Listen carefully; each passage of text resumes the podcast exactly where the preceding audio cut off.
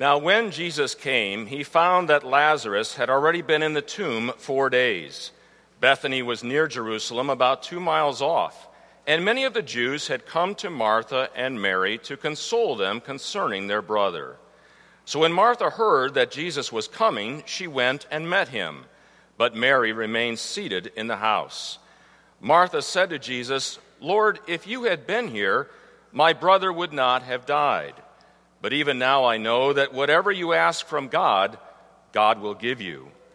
Jesus said to her, Your brother will rise again. Martha said to him, I know that he will rise again in the resurrection on the last day. Jesus said to her, I am the resurrection and the life. Whoever believes in me, though he die, yet shall he live.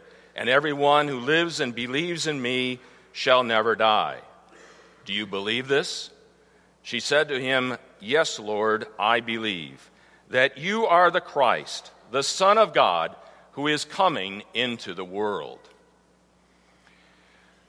Paul is very clear about it in Romans chapter 5, verse 12.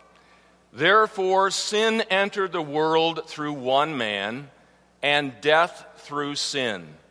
And death spread to all men because all sinned all.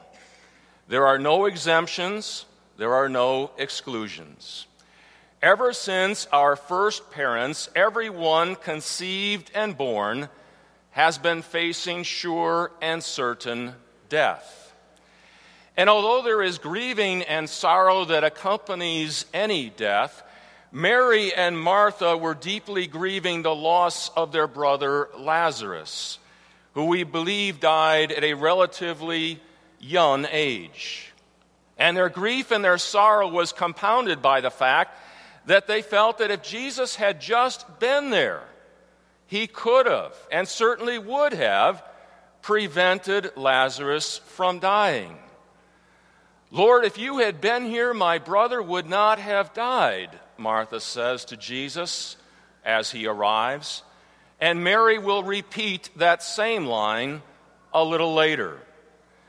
Now, we don't know the tone of voice that was used by Martha in saying these words, but it certainly isn't unreasonable to think that she was at least expressing a little disappointment when she spoke those words. And yet, Martha also expresses great faith and trust in Jesus to help them even at that late point. She says to him, Even now I know that whatever you ask of God, God will give you. And after another exchange between the two, Jesus delivers one of the most powerful and positive messages in all of Scripture concerning death and life. He says to her, I am the resurrection and the life. He who believes in me, even though he die, yet shall he live and whoever lives and believes in me will never die.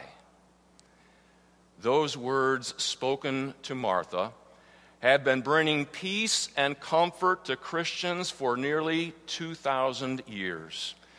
For in those words, Jesus is first of all pointing ahead to his own resurrection, his own physical bodily resurrection, which he predicted on several occasions and his victory over death and the grave brings to us and to all Christians that very same victory over death and the grave.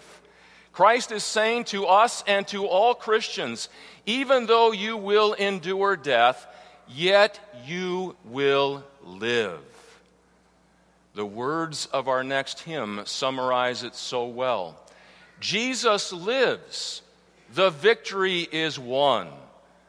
And by the grace of God, that victory is ours as well. Again, we sing the first and last verses of the hymn.